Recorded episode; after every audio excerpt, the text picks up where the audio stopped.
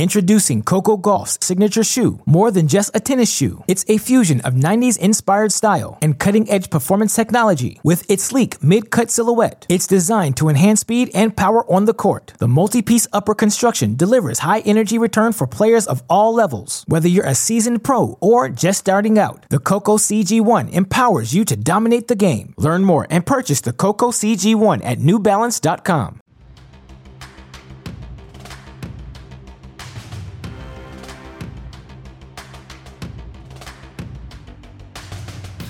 Hello, everybody, and welcome to another episode of the Tennis Channel Inside In podcast on the Tennis Channel Podcast Network. My name is Mitch Michaels from the Santa Monica Studios. As always, we're at the end of March. We're going to the second leg of the Sunshine Double now. Indian Wells in the rear view, and joined by one of my favorite, if not the favorite guest of this show. We'll see if he is at the end of this one. But it's Leif Cyrus. Leif, thanks for joining. Great to be a part of it again. I appreciate that compliment about being your favorite guest, because you have had some good guests on here. I've had some, and I'm going to say one of you could earn favorite. You got to have something. You got to have something to play for, right? You can't just, you know, it's not a hit and giggle here. We got some stuff to play for. I'll try and step up and be at my best. We've, you know, I like this time of year for a lot of reasons. You got the 2000 level tournaments in the U.S., Indian Wells in the rear view, as I mentioned, Miami going on now, but we start with one of the more shocking retirements in sports and in tennis in a long time. Ash Barty saying goodbye at age 25. Leif, 3 Grand Slams, won her last match at the Australian Open, has been on a tear, just dominant in these Grand Slam finals, 3-0, and 113 straight weeks at number one, 3 years. You know, only 4 other women have ever finished the year at number one, 3 years in a row. Chrissy Everett, Martina Navratilova, Serena Williams, Steffi Graf. So rarefied air for Ash Barty, but the decision to retire on top, and it's so young, how does this strike you? I mean, you have to be surprised by the move. At the same time, I think you have to respect it. This is her second time she's retired. I think there are a number of things at play here. You know, one of them being that, like most great players who become elite pros, I think they spend a lot of time in the juniors traveling as if they were pros. And she started at a very young age traveling. So I think there was a little bit of, I remember the words when she first retired, the words burnout were used a little bit. I think she spoke about that she just felt like she'd had enough the first time. Now this time, I feel like she's achieved so much and done so much and earned so much money that she can make these kinds of decisions with the freedom and the comfort and the knowing that she's making the right decision. So I think it's a little bit unprecedented in sport to see someone retiring so long, although, you know, Justine Ennen retired at 25. Bjorn Borg left the sport at, 26, 27. 26, yeah. But people also have to remember that Bjorn Borg turned pro at 15. You know, he was playing Davis Cup at a very young age for Sweden. So his early retirement, I think, like Ash, you're going to see justified reasons for her, you know, saying I've had enough. She said she was done emotionally. She said she didn't have it in the tank to do the physical training required. So I think there's a lot of good, solid justification for the move, even though I think catches all of us by surprise. But I think the other bottom line is she's making the kind of money that gives her the freedom to make that decision. I think she's got enough money in the tank, in the bank, to say, hey, I'm going to buy a cricket team or I'm going to do what I want. And that's an amazing luxury. And you're still 25. What an amazing time in life for her. Danielle Collins was the one that brought that up. It just shows how empowering the sport is, though, a female sport at that, where you can retire at this age and be set for life, which she is. I do think that the Australia component too, I mean, we're talking about life on the road and the grind. Obviously these past couple of years haven't been easy on anybody, but the travel side of, you know, where your home base is in Australia, and that's got to be as hard as anything. Your options are essentially, I think I saw John Wertheim say this, set up a base somewhere in America or somewhere in Europe, or you're basically just never really home. Yeah, and I mean, I think that was the first story we heard that, okay, she was, you know, healing her body. She needed a little bit of time, but then we heard, okay, she's going to play her first tennis in April, that she might be playing Fed Cup for Australia, I believe it was against Slovakia. And then we get the news of the retirement. So I think a lot of that Australia thing is at play, living on that far side of the world where you have to do so much traveling. It's hard to go home and back a number of times during the season, like American players can do, going to Europe, or European players traveling to the U.S. or maybe even South America. But, yeah, I think those are all reasons why Ash decided to say no mas. you know, I'm just going to selfishly miss her game. Was a huge fan of just how she played, how she was different. The first time and the only time I ever saw her play in person was at Indian Wells. And she carved up a friend of the show, and I hate bringing this up. I brought it up to her when we talked, but Jen Brady, before Brady kind of broke through. I just was struck by how much of a competitor Ash was, how she would make adjustments, how she never really got down in points, and how her game was predicated on variety and also frustrating the opponent, and how she had a style that was so unique and that was so predicated on working so hard. Selfishly, I'm going to miss her. I think it's unfortunate that the game was just starting to see her as that alpha, as that top predator in the food chain. And we've been waiting for that since Serena Williams has lost that mantle, or Naomi Osaka has been there and been out. So her place in the game is set, though. She is a surefire Hall of Famer, has the Olympic medal to boot, number one for so many years, 3 Grand Slams on 3 different surfaces. Made her mark. If this is it, which it may not be, but if this is it, it's still a bona fide Hall of Fame career. Yes, and, you know, that's such an impressive resume that you're reading to me. I mean, I'm just catching my breath going, wow, what an amazing achievement. And for someone so young, just as I said, 25, but she had the kind of game that was so perfect for the modern game, that low under spin backhand, get the ball out of people's strike zone, and then grabbing the advantage. There was a little bit of Federer about it, how she could suddenly grab the advantage. Very skilled at the net when she needed to clean up points. That slice backhand. Oh, money. Yeah. Just so money, which she has in the bank, a lot of it.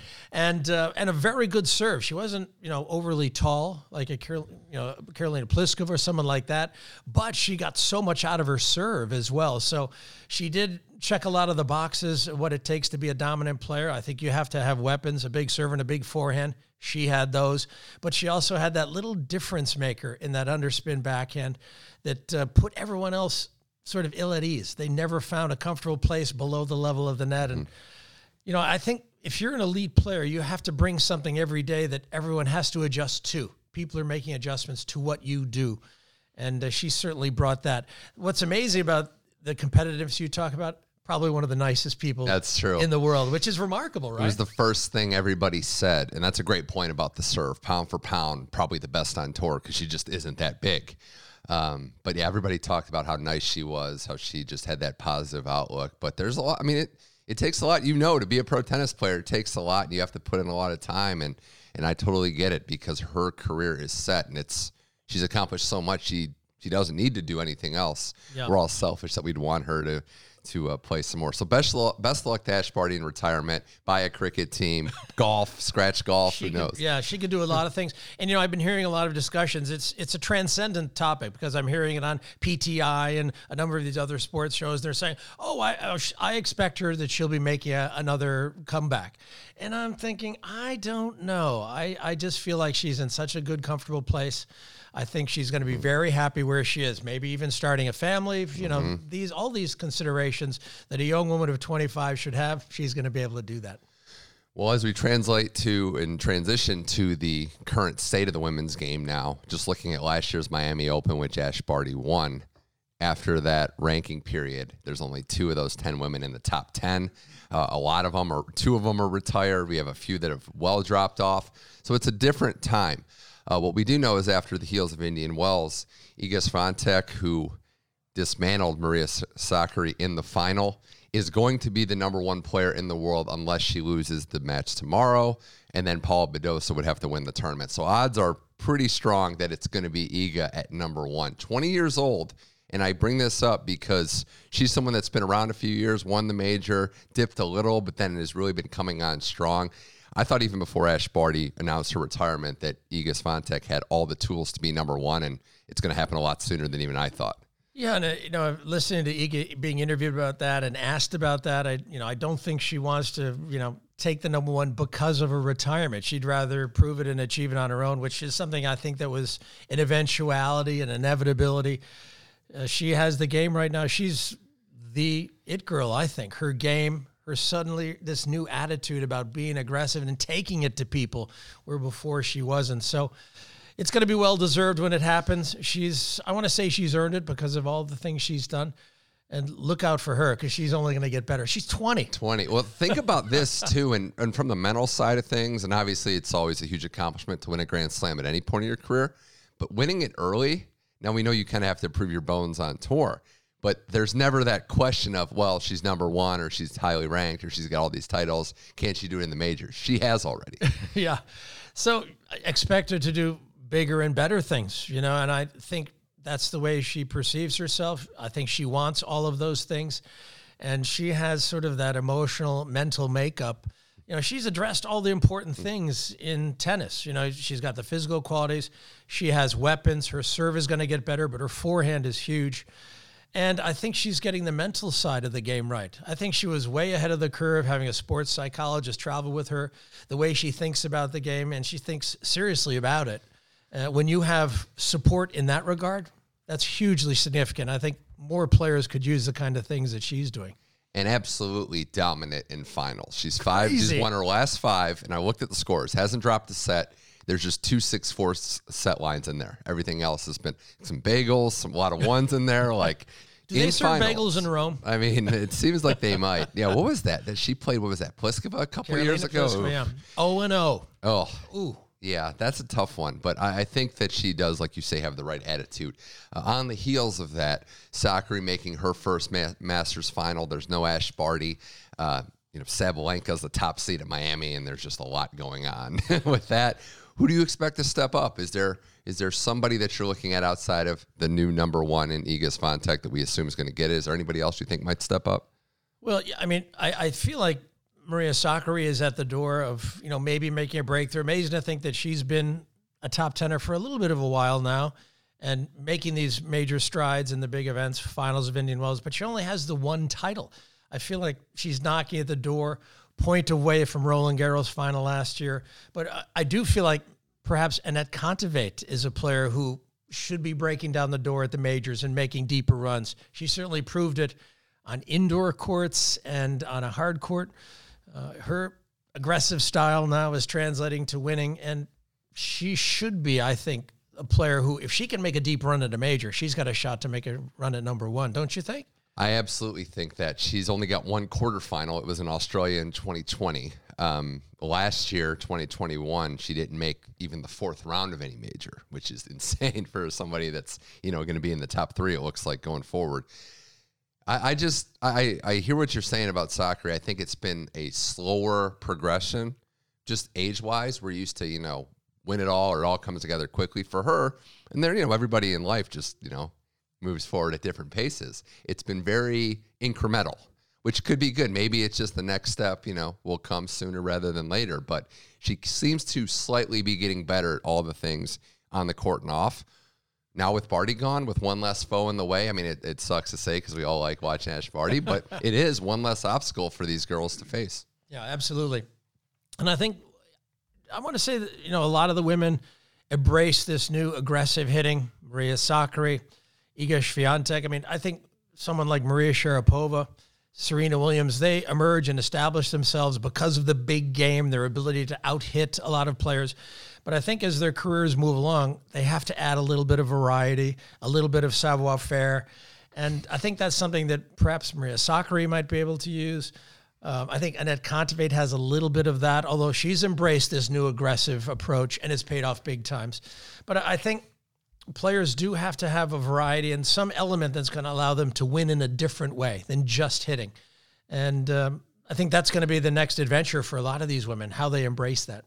What was that, savoir-faire? What language were you talking here? I'm going to get my translator out here. I know. Well, I'm trying to get into that favorite mode. I'm trying to go deep. Introducing Coco Gauff's signature shoe, more than just a tennis shoe. It's a fusion of 90s-inspired style and cutting-edge performance technology. With its sleek mid-cut silhouette, it's designed to enhance speed and power on the court. The multi-piece upper construction delivers high-energy return for players of all levels. Whether you're a seasoned pro or just starting out, the Coco CG1 empowers you to dominate the game. Learn more and purchase the Coco CG1 at newbalance.com. Leif Cyrus here on Tennis Channel Inside In. The men's Indian Wells tournament was won by Taylor Fritz. You could argue this might have been the biggest American tennis accomplishment in a decade or so. No one had won this tournament on the American side since 2001, Andre Agassi. And Fritz beats Rafael Nadal, who I think we both know that both men were compromised going into this final. It was unclear if Fritz was even going to play with the warm-up issues before. Nadal, we found out later, has a cracked rib. But just on the Fritz surface, I mean, you take the court, you're on the match, it's better man wins. We all get that. This is a huge breakthrough for a guy who has been getting better. We mentioned incrementally better, but he's been improving. He's been putting in the work, and he finally has that big result over a top-flight player. Yeah, and winning a major title like this, a Masters 1000, is just, I think that's such a huge confidence boost to the things you're doing, the hard work you put in. I think we all know how ambitious and how much Taylor Fritz wants the success he has. He wants to be that kind of guy that can deliver big titles and lead his nation as the top man. He's got a great team behind him. He's got a great tennis family. I mean, there's so many good qualities about Taylor, and you love to see a guy like that have success. And I think American tennis needs to have the big dog, that A guy in the top of the list, much like Andy Roddick did, yeah, Pete Sampras and Andre. I mean, you just got to have that. You need that sort of leadership that can muster all the other players to say, hey, I can do this. Yeah. And so Taylor's sort of done that. Now we need an American to do well at a Grand Slam. And so I think all these guys are knocking on the door. I think he's borderline top 10, like 13 or so with that win. He's been the guy in his generation. And you know, you can talk about who might be up next, who's coming on. Fritz is the American guy right now, and I think we'd all agree that he's been putting it together. You love to see it. And, you know, the tournament that he grew up in California going to and, you know, seeing the whole team there. It's been pretty cool. I do want to know about Rafa. How does a tennis player get a cracked rib? That's like an old hockey injury. Yeah, exactly. Man, it was impressive. I thought there might have been a high stick behind the net somewhere. Yeah. Talk about the effort, the physical commitment he makes. I mean, he speaks about the Spanish tradition by expressing himself in that way, so much so that he cracked. I mean, the rib injury, talk about the torque and the stopping and starting, whatever that brought it on. I mean, incredible to think. Did you think that, I mean, what Rafa has done so far this year, that was the first loss of the season, all those titles beforehand, just thoroughly competing when he doesn't have to. He had pulled out of Miami before the injury talk even became serious, but I marvel at his game, but like you said, the compete level. That semifinal match against Carlos Alcaraz, who is by all accounts the next guy, he's going to be there. Yes, and there it's like, what does Rafa really have to prove? Nothing, but he's still out there against the next guy, obviously getting or had been compromised, but still fighting and still figuring out a way to win the third set when Alcaraz is serving beautifully. One game, one opening, that's it. We're going home to Nadal wins. Exactly. And in probably the most challenging conditions we've seen in a long time. I mean, it was just horrible that day with the winds blowing. And did you think they were going to stop the match? I actually, in the second set, it was getting so bad that I thought there might have been a delay or a pause at least. But they kept fighting on, and maybe the players at the end of the day would have liked to just continue, which they did. But, yeah, Nadal just gets into that mode that he's not going to give in, that he's going to accept this challenge, and he's still able to do it. You know, he's just a marvel. We're lucky to have him. I mean, the bad news for him, he's not going to be able to play Monte Carlo, one of his beloved events, not going to be able to play Barcelona.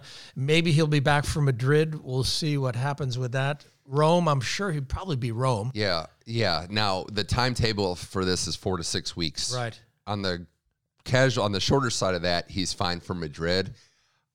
We know it's Rafael Nadal. It's clay court tennis. If he's healthy for the French, he's going to be the favorite. That's how this works. Yeah. But that's 9 weeks out, the French. So he's got time. He's such a well-oiled machine and a master of preparation and routine that you know he's bumming because he wants to treat clay court season the same way. I play Monte Carlo. I mean, he wins all these events too.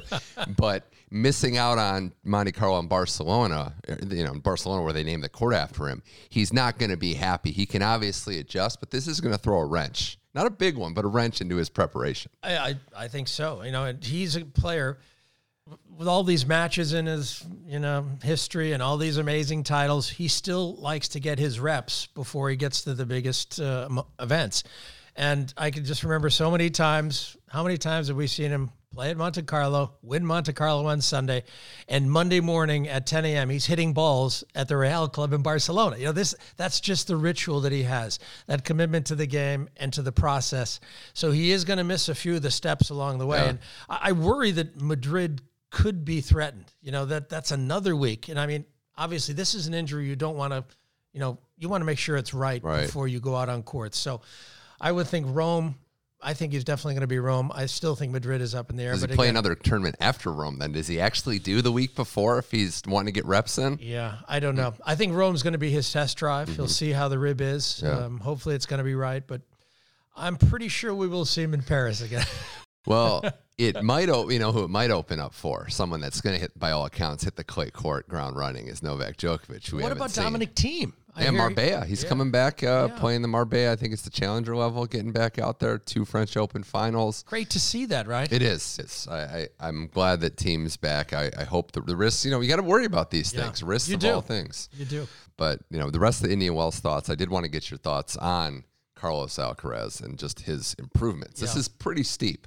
Like, I mean, you never want to compare anyone to the big three, but what he's done, still being a teenager, you know, the work he's put into his body, to his game, the improvements he's made. I mean, this is something special, and I think we got to just acknowledge that and just kind of see where this goes, because he's looking like a top 10, top 5 player already.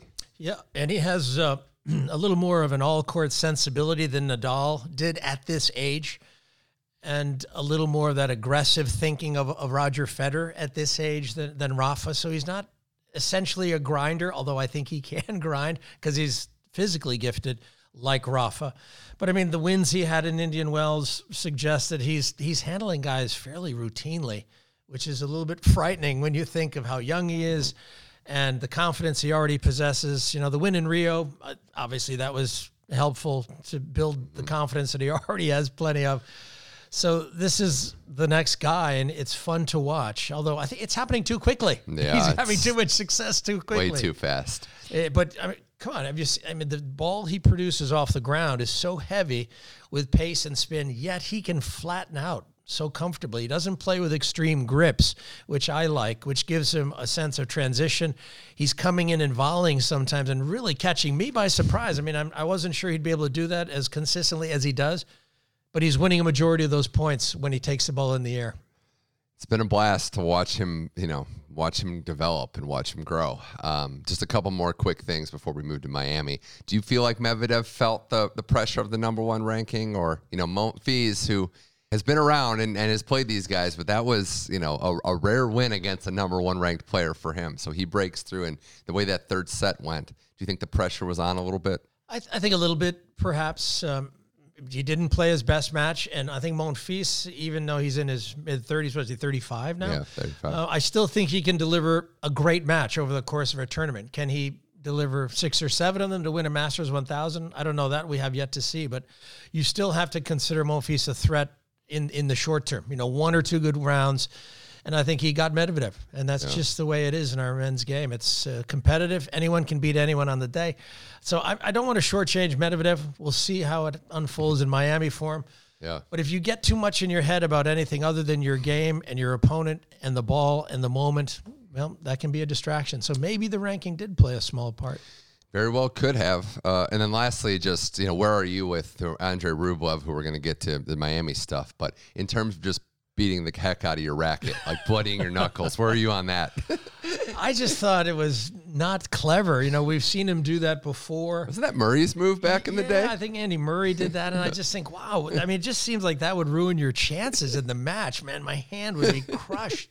I mean, it's like, we don't want to talk ice hockey again, but no. Punching the helmet. All my buddies used to punch the helmets, and like that would just do my hands in, and I had trouble holding onto the stick. If that's going to affect the most important connection you have on a tennis court, your hand on the grip. Yeah. Why would you do that, man? I know. You're bleeding. It was a lot of blood. It was very violent. Rough. But, you know, I love the story about Rublev. His dad was a professional boxer. He got in the gym as a youngster, but didn't really enjoy it. He wanted to be out on the tennis court, which is great. But leave the boxing and the punching back in the gym. Hit the heavy bag before you come out. Well, let's talk about the Miami Open now as we move along into this tournament. The Miami Gardens, Hard Rock Stadium. It's the bigger event, no more Key Biscayne. You're joining us here on the podcast after calling some matches on the Regional Sports Network. One of those was Jensen Brooksby beating Coria, and It was a 3-set long match, but I bring this up because we had another little racket throw controversy. Brooksby throws his racket in disgust to the corner, first mistake, and the ball boy there kind of jumps, gets out of the way a little bit, but still gets it. And he only got a point penalty. So given the climate, given everything there, it wouldn't have shocked me if he got defaulted on that. They go with leniency. He only gets a point penalty, comes back to win the match. I mean, this is started becoming an epidemic a little bit here. Yeah, it's bad decision-making by all these players involved in this. It was a bad decision by Jensen, as much as I like him in his game and all the things he's doing. You know, he turned and threw that racket, and, you know, we're a little fortunate in Miami that we don't have lines persons, remember, because we have the electronic line system. So it was just a ball kid there, and I know you said ball man. He was probably about 30 years old, so he was pretty quick and resourceful getting out of the way of it. And I couldn't help but think of Nick Kyrgios in Indian Wells when he threw his racket down after match point, and it bounced and almost hit a ball kid at the back of the court. The kid had to move out of the way with it. And then Zverev in Acapulco. I mean, these are incidents that, guys, we just have to take care of this, you know. And Rafael Nadal talked about it. He said in press that we can't have this kind of thing. We have to learn to take care of our sport, take care of our racket, and not allow these things to happen because it doesn't represent our sport well. I know that I know that all the guys are regretful of the things they did. And I know even Nick Kyrgios, as much as he tried to play it off, giving the kid a racket, fine. But I know that no one feels good about those kinds of expressions. You see it in sports all the time. And I do agree. I think none of these guys are bad guys. They're not trying to injure anybody. It's just a bad moment. This is the example of when you come down on someone with a stiff penalty. Because until you do that, it's, well, I'm just going to get public opinion, might not like it, and I might get some tweets about me. No, if you hit the next guy a little harder, that's going to make everybody take a step back and say, well, I obviously can't do this. It's not worth the risk. I mean, Jensen could very well have been disqualified. Carlos Bernardes was in the chair. I don't know if Carlos saw the racket toss, where it actually impacted. It hit the screen. It didn't hit the ball kid, and then it landed on the court and then fell sort of into the kid or the guy. Yeah. So it wasn't a direct contact, but, you know, with Novak Djokovic being hit with a stray ball, hitting a line's person with a stray ball at the U.S. Open, you know, you feel like this could have easily been a disqualifiable offense. So I feel Jensen got off a little bit lucky. I'm sure there'll be a conversation between the referee and Jensen and his future behavior moving forward. Now, will he be in a situation like Zverev? We'll have, you know, sort of a suspended disqualification. I don't know. I would be shocked with that just because what Zverev did was like next level. And that was what he got. I don't know that you can equate that with the same thing, talking to a fine. I mean, that's all. It'll definitely be fine. That's a definitely finable offense for sure. But no, heck of a player, you know, works next level, is cracking foreheads 100 miles an hour, frustrates the heck out of guys. He's in that Daniil Medvedev section of the draw. I bring this up because if Medvedev gets to the semifinals, he's the new number one again. And it's actually not that bad of a draw, relatively speaking. We'll see if he gets Andy Murray in the second round, but you know, he doesn't have that murderer's row. Medvedev to bounce back, we'll see. And then that quarterfinal matchup would be maybe Shapovalov, maybe defending champ Hubie Hurkacz, who a lot of people don't even realize or remember won this event. I know, it's a great section, and that's what is so amazing about tennis is when you get that draw, the possibilities and how they unfold, and that's why we love following these events day to day. I mean, Brooksby has got Basilashvili to play Roberto Bautista Agut, who got handed his lunch by Alcaraz in Indian Wells. So he'll be on the lookout to hopefully improve his level. So there is so much good tennis in that section for sure. How about a little Alcaraz-Tsitsipas rematch, U.S. Open rematch, fourth round? Could see it. Would love to. That was a 5-set thriller. Tsitsipas, who's been, I don't want to say like floating, but he's been a consistent top 5 player, but hasn't really taken the next step of, you know, throwing his hat in the race of I want to be the number one guy. So this would be the perfect tournament for him to make that move. And, you know, if he can get through Alcaraz, maybe play Medvedev at some point in the semis, could be something to watch. No doubt. And Tsitsipas, you know, Berrettini, these guys are all looking for their first title of the season, Jannik Sinner. So I think there are a lot of guys who want to make some inroads, make something big happen early so that they can have some confidence moving forward. Because you hate to, I mean, for these elite guys, to get into the middle of the season, you haven't yet broken through. You want to have something significant behind you to you know, give you some impetus moving forward. So this is going to be a very important week of tennis. Because remember, this is the last hard court event before we shift gears onto the red clay. That can be important for a lot of American players, a lot of these guys who count on, you know, big aggressive plays before they get to the clay. Felix Korda could be a third-round match, too, or one away from that. Two guys, same age. Felix was kind of the quick riser of the bunch of the, I think, 2000 birth years, and here comes Korda now. And I'm also interested to see, Leif, and I'll ask you, what should be a reasonable expectation for Taylor Fritz's follow-up after winning Indian Wells and, you know, not even being sure to play this event. He's in it. He's got a favorable seed. What should we expect from him? Yeah, well, if you want to be the lead dog and you want to be one of the guys to look forward to, you want to be a top 10 guy, you have to be able to produce consistently week to week. I think it was Andy Roddick who talked a little bit about that on TC Live, and I agree. I mean, the top guys set themselves apart because not only are they great, which Taylor was, but they're consistent. So that means consistently finding ways to win, even on days when you're not at your best, even when you get bad draws, even when you have to play back-to-backs. Whatever the challenges might be, you have to find a way to overcome them. So I think Taylor, I think he will demand of himself a good week. And I think if you want to be an elite player, that's the standard you put on yourself. It's just insane how we took for granted what the big three did and the big four, too, with Andy Murray. And, you know, just week in, week out, one result's cool. All right, there's another tournament next week, and last week meant nothing. I'm going to do it again. And we already know what the best second round match is. We got Rublev Kyrgios lined up.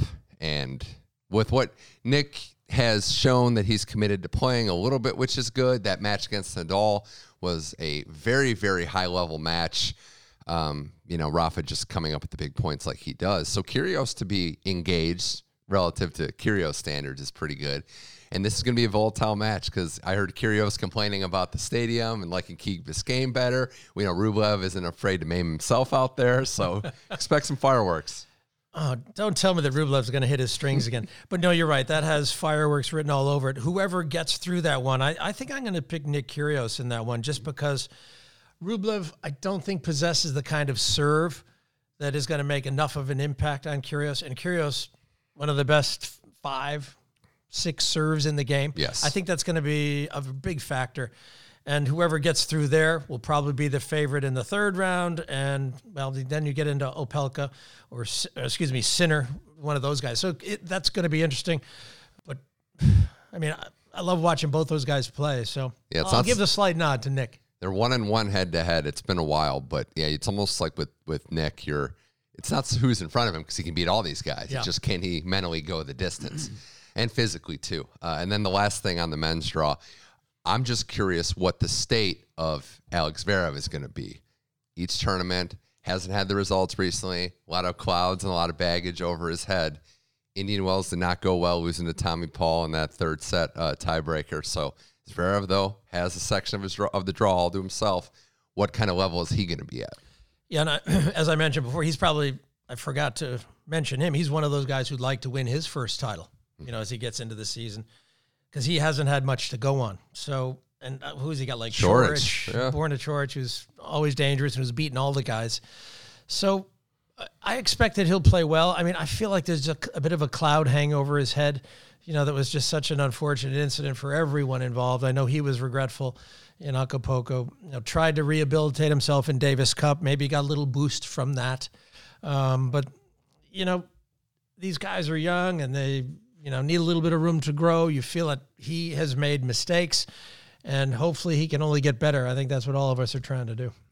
Mother's Day is around the corner. Find the perfect gift for the mom in your life with a stunning piece of jewelry from Blue Nile. From timeless pearls to dazzling gemstones, Blue Nile has something she'll adore. Need it fast? Most items can ship overnight. Plus, enjoy guaranteed free shipping and returns. Don't miss our special Mother's Day deals. Save big on the season's most beautiful trends. For a limited time, get up to 50% off by going to BlueNile.com.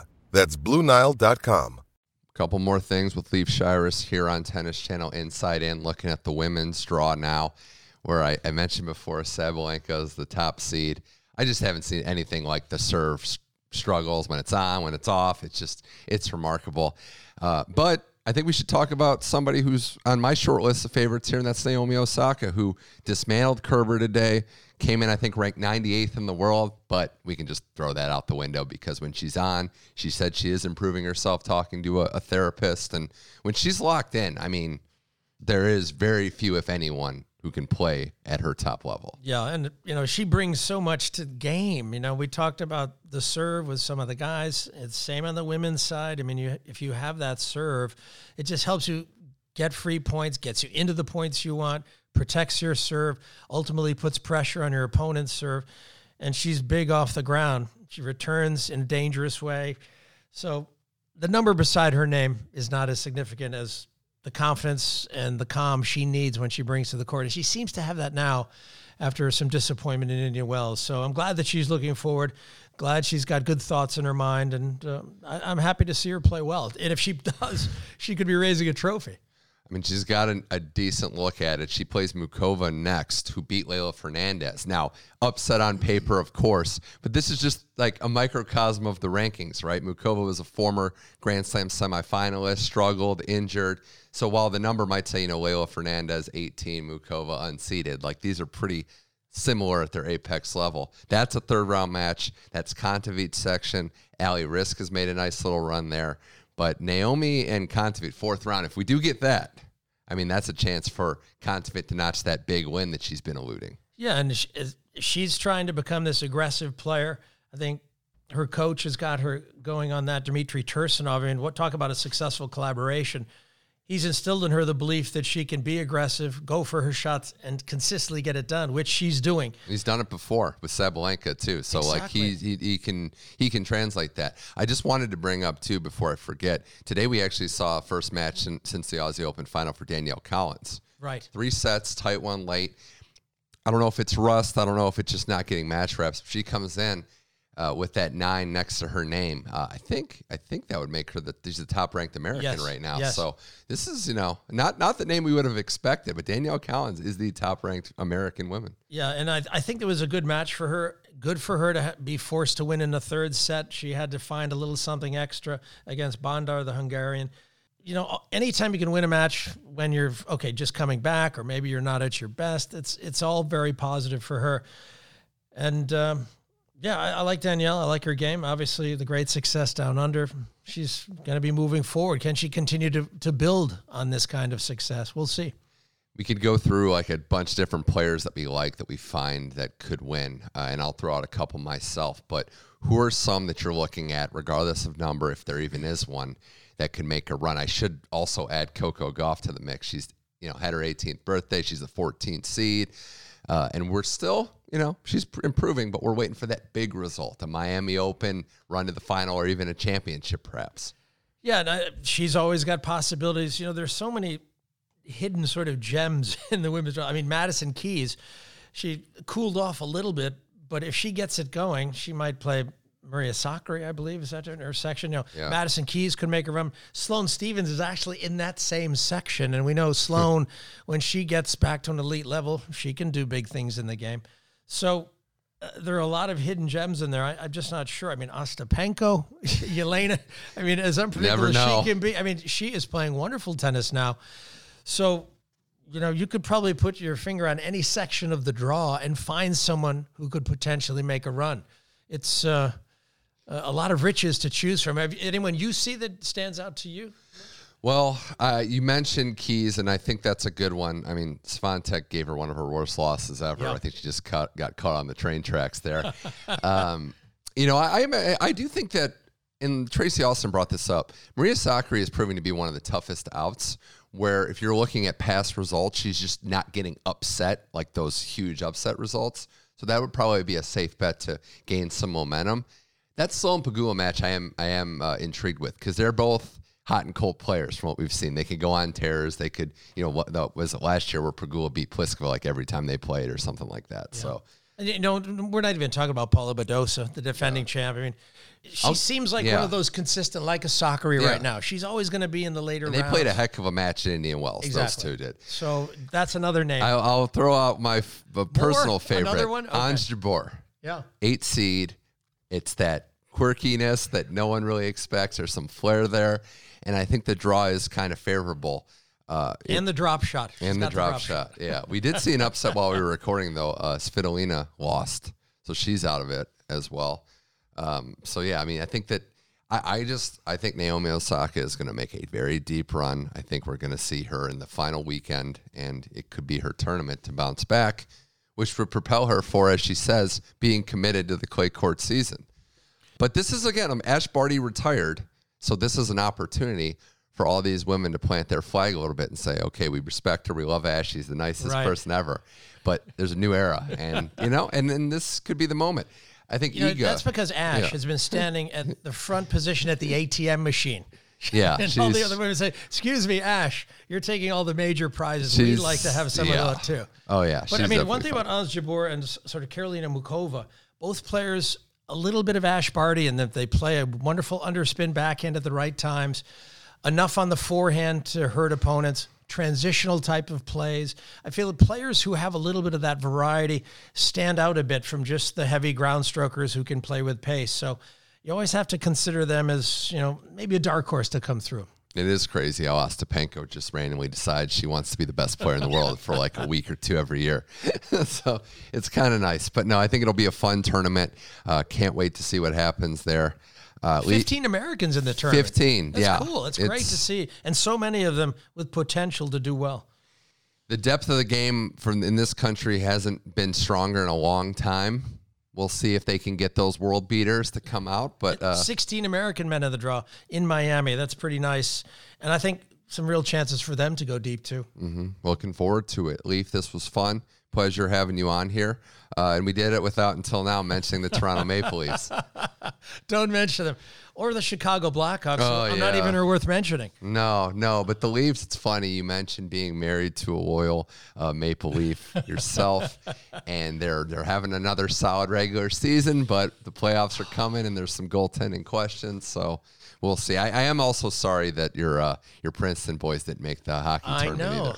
Who did? Was it Harvard? Harvard, my gosh, lost already. But no, Toronto Maple Leafs fans, they're it's great because they are having a good year, but there's still that nervous energy already. The worst thing about Harvard getting in, as much as I love Harvard, James Blake is going to be in my ear because whenever we get to the hoop season or the football season, I better not have Harvard beating Princeton, because James Blake is usually on the text. You were getting in on all year. I saw it was at Brett Haber at the Dartmouth game, just making fun of you and Princeton. Yeah, I mean, it's tough on the Tigers, I'll tell you. Hey, Leif, pleasure as always. Best of luck calling all these matches. We'll have to tune into the regional sports networks and see what we got in Miami Open. All right, thanks, man. Great to be a part of it.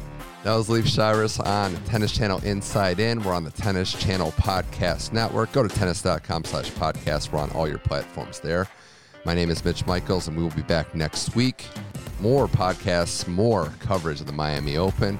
We'll be on the doorstep of the finals. Can't wait for that. For Leif Cyrus, I'm once again Mitch Michaels. This was Tennis Channel Inside In. Thank you for listening. We'll see you next week.